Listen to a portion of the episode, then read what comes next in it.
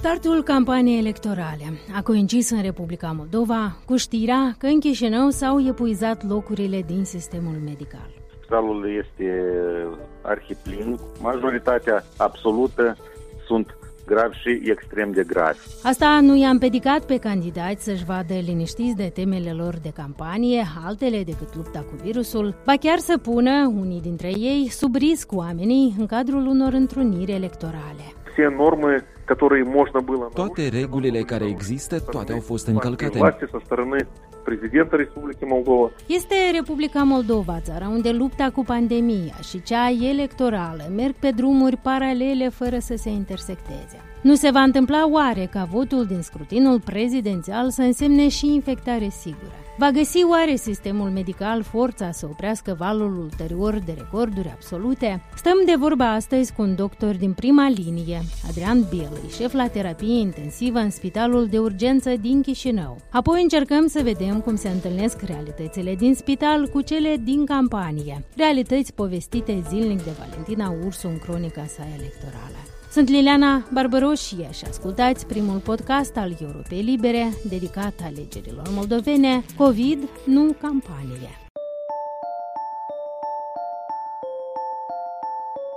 După știrea de luni cu paturile de spital epuizate în Chișinău, mi-am amintit de Italia cu un sistem medical prăbușit la început de vară și doctori spunând că sunt nevoiți să aplice o selecție, alegând pe cine să trateze, dar pe cine să lase să moară. A ajuns Republica Moldova într-un astfel de punct acum când spitalele s-au umplut definitiv? Cu toate că sistemul medical este uh, foarte solicitat acum. Noi nu suntem puși în situația de a face anumite selecții și probabil... Adrian Beli, doctorul care conduce Departamentul de Terapie Intensivă a Spitalului de Urgență din Chișinău. Este locul unde ajung bolnavii cu cele mai severe forme de COVID-19. Sau sper eu foarte mult să nu fie așa circunstanța. Doctorul spune așadar că lucrurile mai sunt încă gestionabile în Chișinău. Dar tot doctorul Adrian Belin ne-a povestit în continuare despre sute de pacienți din raioanele Republicii Moldova care se roagă de cei de la Chișinău să ia la tratament, întrucât știu cât le poate, mai exact nu le poate oferi un spital depășit din provincia. Despre surori medicale obosite și sufocate, salvate doar de medici rezidenți, care le oferă șansa unei mici pauze pentru refacere. Și deasupra la toate, care îi sunt așteptările față de oamenii pe care nu îi vrea ajungi conectați la un aparat în spitalul lui, dar pe care niște politicieni îngrijorați mai mult de viitorul lor decât de gestionarea pandemiei îi cheamă la 1 noiembrie la vot.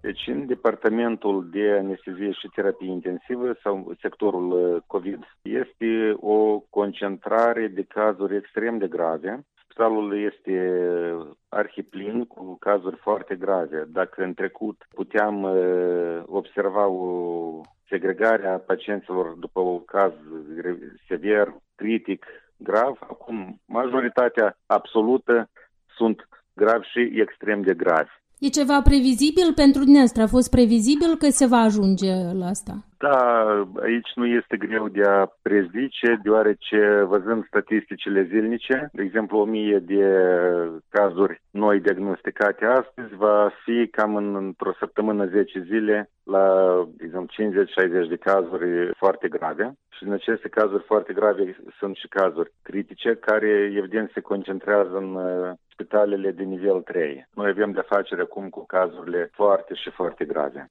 Uh, scapă mulți deci depinde foarte mult de dotarea acestei unități și cât de repede și de grav a fost adus pacientul în spital pentru unitate de terapie intensivă. Iată unitatea noastră, cum s-a schimbat cel, în această deci, perioadă la, în ce privește dotarea? Recent, chiar ieri, am fost suplimentați cu aparate de ventilare pulmonară artificială nou-nouțe produse de compania Gettinge, adică este un ajutor tehnic foarte bun.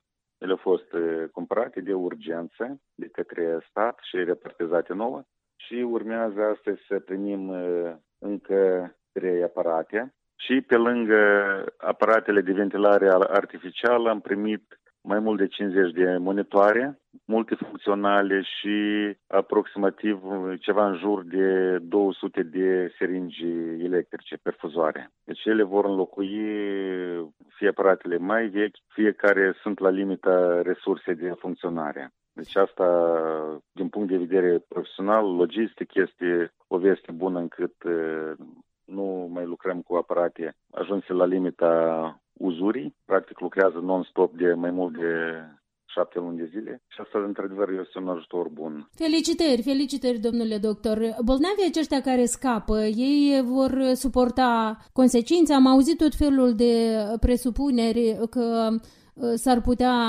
niciodată să nu revină organismul lor la starea de dinaintea bolii. Da, se documentează din ce în ce mai mult o serie de consecințe de lungă durată și în majoritate țin de fibroză pulmonară, acolo unde a fost inflamație și leziune. Evident că se va înlocui zona lezată cu un țesut conjunctiv practic cicatrice și această cicatrizare fină sau mai puțin fină a plămânilor va lua din rezerva respiratorie a plămânului. Altă complicație este, de exemplu, sindromul de oboseală cronică sau o distonie neurocirculatorie de lungă durată, încât pacientul va resimți scăderea capacității de muncă, o stare tristă, adinamică, nu vrea să facă nimic, obosește repede de multe săptămâni înainte și o parte din pacienți își mențin un sindrom inflamator care el nu se simte clinic sau fizic decât prin semne nespecifice, adică nu-l poți caracteriza deodată. Și orice inflamație, ea evident că are anumite consecințe asupra organismului. Îi cheltuie resursele de oxigen, energetice, orice inflamație este mare consumatoare de, de resurse. Și evident că erodează și structura organelor care au fost atinse de această inflamație. Deci noi cred că după ce trecem de epidemie, și o sper mult să trecem într-un oarecare viitor sper că previzibil de epidemie așa cum știm noi astăzi, dar uh, va veni o perioadă nu atât îndepărtată încât, paralel cu pacienții care sunt bolnavi de COVID acum, vom avea de facere cu pacienții care au fost bolnavi de COVID, dar au rămas cu consecințe și o bună parte din resursele medicale deja vor fi uh, orientate spre reabilitarea lor. Da. Câteva întrebări care țin mai mult de lumea din uh, jurul nostru. Vreau să vă întreb, iată, dumneavoastră, uh, cum ați primit vestea de miercuri că s-au mărit salariile pentru medici? Are la cine ajunge acest supliment salarial? Voi afla reacția și opinia colegilor când vor primi acest salariu mărit. Problema este alta că odată cu mărirea salariului, gradul de oboseală el nu se reduce sau posibilitatea de a înlocui o persoană cu alta tot nu se modifică. Și atunci medicii, asistentele medicale ajung la o situație încât chiar și această creștere salarială nu le compensează ce, ce au ei nevoie acum, în special de un mic respiro sau o, o anumită pauză profesională pentru a se recupera. Da, acest respiro probabil uh, trebuia să se întâmple, dacă putea să se întâmple vara. Acum, când e toamnă, probabil acest respiro nu-l putem aștepta. Da, este greu. Noi totuși ne bazăm în continuare pe ajutorul studenților și rezidenților care, odată cu începerea anului universitar, oricum sunt alături de noi și avem posibilitatea la colegii care sunt cei mai epuizați să le acordăm uh, câte un concediu de scurtă durată, de exemplu o săptămână, 10 zile, două săptămâni la maximum, pentru a ieși puțin și a se reface. Doar în măsura posibilităților uh, de acoperire acestei persoane. Da, iată, criza asta de mentici despre care tot auzim la știri, cum ați exemplifica-o pe modelul uh, departamentului dumneavoastră? Uh, spitalul are și el un uh, spațiu fizic. Practic, au fost completate cu paturi, dar problema este alta că stau pacienți în raioane și așteaptă momentul când ar putea fi transferați la Chișinău pentru a nimeri într-un spital mai, mai dotat sau de un nivel mai superior. Noi nu prea am simțit foarte mult deoarece întotdeauna noi am fost, am lucrat la întreagă capacitate, ceea ce este acum doar proporția celor mai gravi pacienți și solicitările zilnice care vin din raioane, din partea populației care caută un loc de exemplu, anume la spitalul de urgență sau anume la spitalul republican și noi nu, acest loc la momentul X, de exemplu, nu este disponibil. Și atunci o parte din uh, pacienți sunt puși fie în, în așteptare, fie li se propune o soluție, de exemplu, de spitalizare în altă instituție. Știind Republica Moldova și sistemul uh, pe care îl are medical, așa cum uh, îl știți, v-ați gândit atunci la început, când a început abia totul, că mm, are Moldova vreo șansă să iasă mai ușor din asta sau știați că o să fie așa cum e? Noi speram că, ca toată lumea, că măsurile luate își vor atinge efectul și epidemia va fi gestionată și se va termina rapid. 3, 4, 5 luni după care scăpăm. E bine, asta nu s-a întâmplat.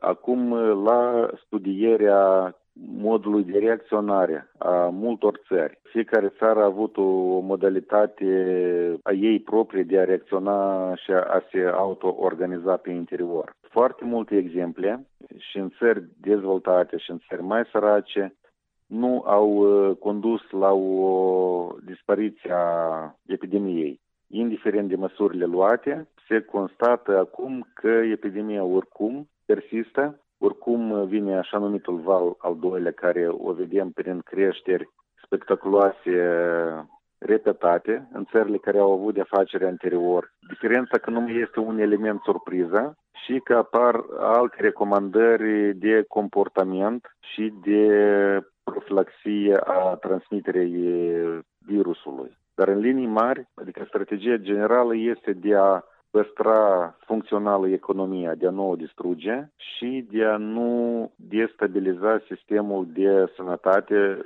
pentru a nu depăși capacitățile.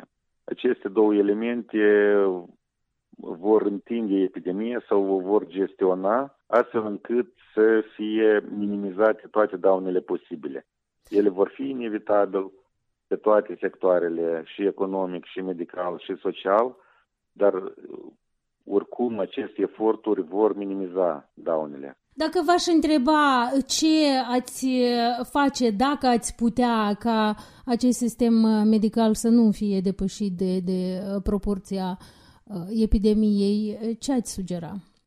Aș bate în ceea ca populația să respecte aceste recomandări. Adică dacă poartă mască să o poarte corect, simpla prezența măștii la persoană nu protejează, protejează masca care este purtată corect. Apoi distanțierea fizică și prelucratul mâinilor, care trebuie să intre în cultura spălatului mâinilor și prelucratului mâinilor. Și m- evitarea celor condiții care cresc riscul de uh, infectare. De exemplu, acum s-au uh, precizat circumstanțele în care riscul de infectare este sporit chiar și dacă masca este purtată sau uh, se cunosc deja circunstanțele când uh, pericolul de infectare este limitat chiar și dacă nu se poartă masca. Și de aceea, de exemplu, strategia germană la ziua de astăzi recomandă aerisirea frecventă a încăpierilor, uh, chiar și iarna.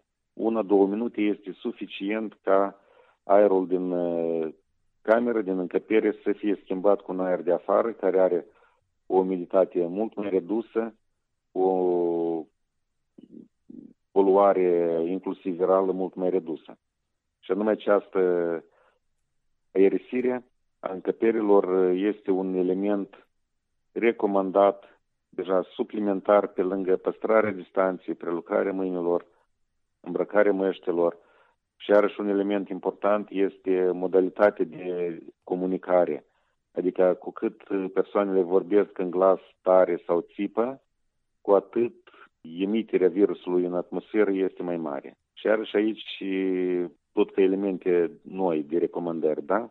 Când comunicați, comunicați cu glas liniștit, fără a ridica vocea, fără a țipa, în special în spații închise, deoarece în cazul dat măștile își pierd din eficiență. Pe final, domnule doctor, cât de mult credeți că va dura? Pentru ce perioadă vă pregătiți? Prognozele de durată au fost greșite de foarte mulți. Nu știu, eu doar am speranța că vom scăpa sau dacă nu vom scăpa, cel puțin ne vom adapta într-o așa modalitate încât va deveni COVID-ul un risc absolut gestionabil și care nu va genera decese. Dar în perioada următoare știți că suntem în campanie electorală, candidații au început întâlnirile cu alegătorii, uh, s-au făcut deja publice poze unde vin alegătorii, stau alături unul de altul, fără măști, oameni vârstnici. Da, noi doar putem constata ca și medici aceste situații și noi nu-i putem certa.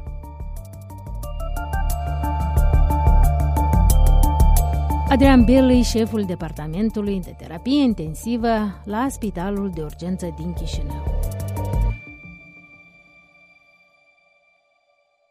Lansându-se rând pe rând în campania electorală, într-un moment în care pandemia apare de neînvins în Republica Moldova, cei opt candidați la fotoliul de președinte au lăsat clar de înțeles că lupta cu virusul nu va fi o temă esențială cu care vor merge în fața alegătorului. Nici nu ar fi obligați, ar spune unii, pentru că e treaba executivului, nu a președintelui. Oricum, candidații nu au suflat un cuvânt despre ce planuri au ca să oprească virusul. Unul dintre ei, Violeta Ivanov, trimisă în cursă pentru președinție de partidul lui Ilan Șor, fugarul Ilan Șor, a promis în schimb să ajungă în fiecare curte de alegător. Igor Dodon, pe de altă parte, care luptă în această campanie pentru a-și păstra un mandat deținut ultimii patru ani, și-a planificat o cifră record de întâlniri electorale. 300. Dar marțea trecută, după una din primele întâlniri de la Vulcănești, președintele a plasat pe pagina sa de pe o rețea de socializare poze în care apare vorbind unei mulțimi de oameni aglomerate pe băncile din parcul orașului, cu mulți vârstnici prezenți, majoritatea fără măști și așezați foarte aproape unul de celălalt. Confruntat cu critici, președintele s-a justificat, spunând că a invitat mai puțini, dar când au venit mai mulți, nu a putut să respingă niște oameni dornici să-i pună întrebări. Vasile Petrioglu, edilul de Vulcănești, ne spunea însă a doua zi prin telefon. Действительно, все нормы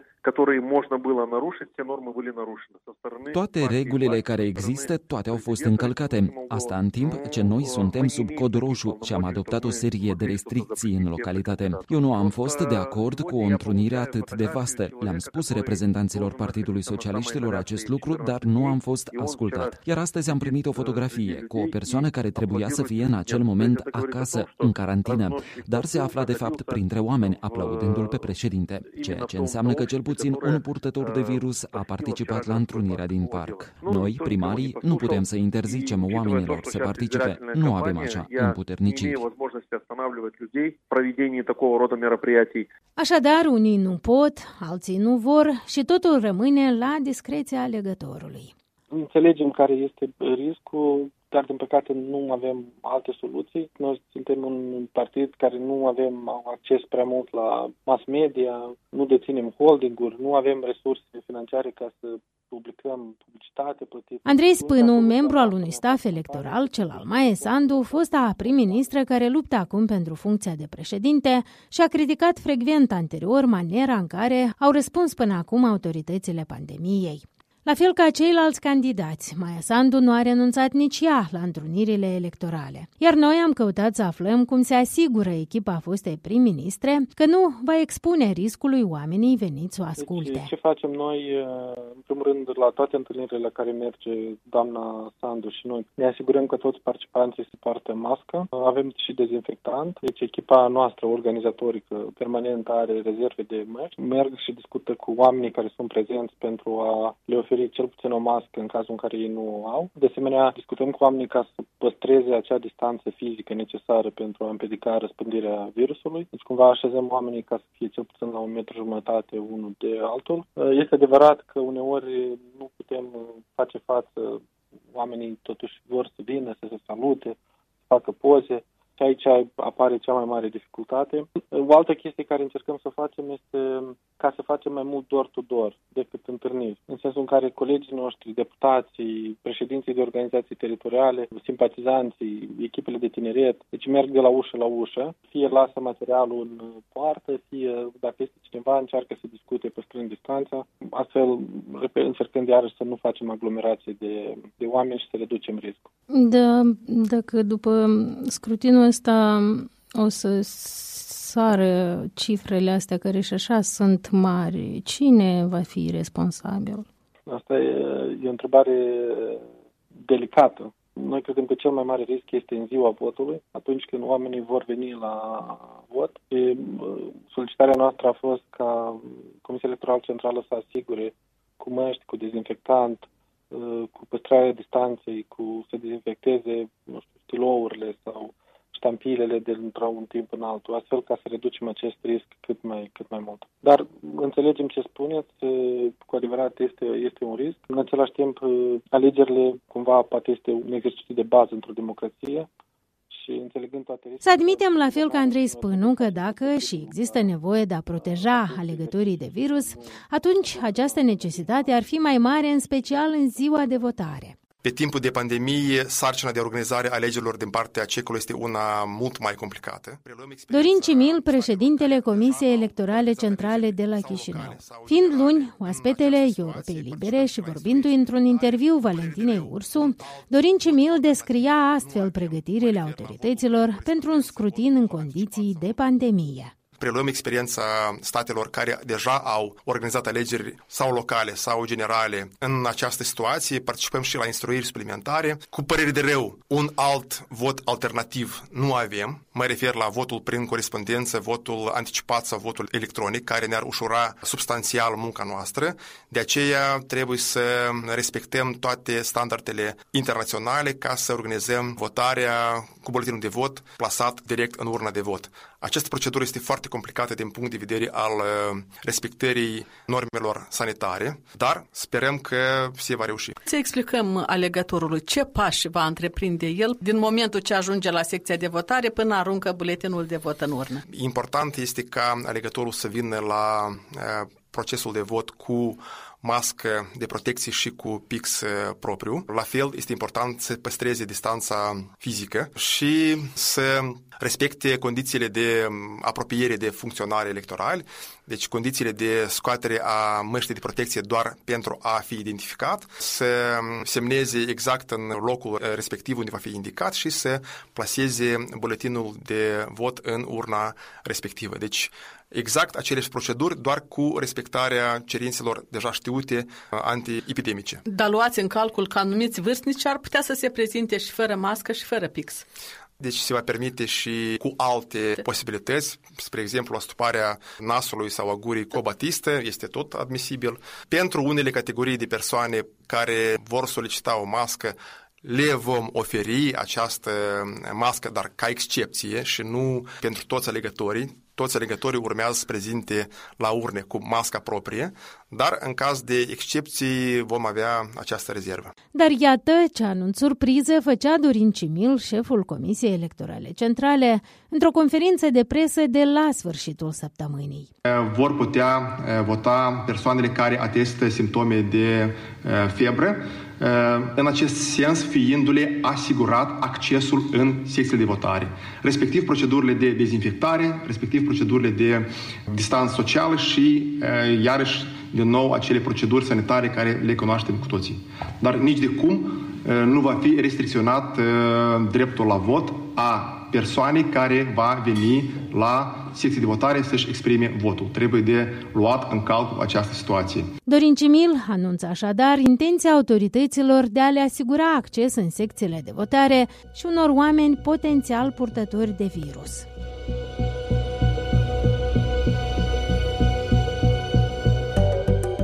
În mai puțin de o lună, cetățenii moldoveni vor ieși la urne să-și aleagă președintele. Acest scrutin electoral pe timp de pandemie arată o clasă politică moldoveană așa cum este ea, cu actori politici care au decis să vadă mase electorale fără a încerca măcar să le ofere un vot în siguranță, de acasă, din fața unui calculator. Rămâne de văzut dacă o lună de campanie și o zi, poate două de votare, nu vor fi de ajuns pentru a prăbuși Republica Moldova și cetățenii ei într-un hău și mai mare. Sunt Liliana Barbăroșie și ați ascultat COVID, nu campanie, un podcast săptămânal al Europei Libere dedicat alegerilor moldovene.